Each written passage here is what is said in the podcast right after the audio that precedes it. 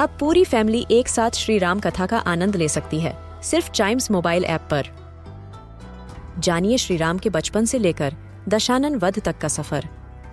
सरल रामायण, घर के सभी सदस्यों के लिए। आज ही डाउनलोड करें चाइम्स मोबाइल ऐप एप्पल या गूगल प्ले स्टोर से.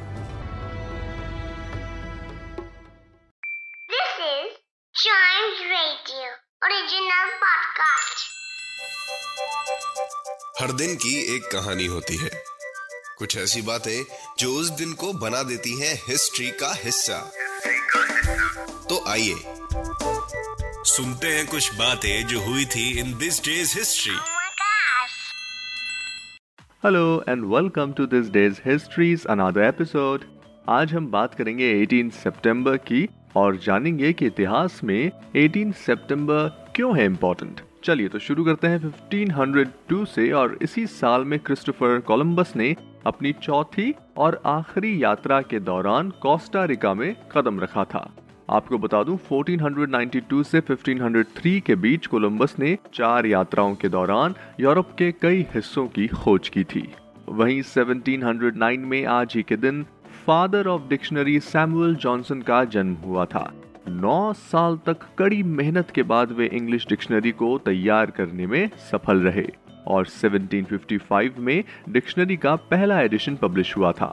जॉनसन को इंग्लिश लैंग्वेज की सबसे आसान डिक्शनरी बनाने का क्रेडिट दिया जाता है और आज ही के दिन द न्यूयॉर्क डेली टाइम्स 1851 में पहली बार पब्लिश हुआ था और बाद में यही newspaper world famous newspaper the New York Times बन गया। द न्यूयॉर्क टाइम्स के नाम 132 पुलित्जर प्राइज हैं, जो एक बहुत बड़ी उपलब्धि है। इसके अलावा 1973 में अमेरिका के फॉर्मर प्रेसिडेंट जिमी कार्टर ने आज ही के दिन ये दावा किया था कि उन्होंने एक फ्लाइंग ऑब्जेक्ट देखा है और उनके इस दावे के बाद से पूरी दुनिया में फ्लाइंग ऑब्जेक्ट्स को लेकर एक नई बहस शुरू हो गई।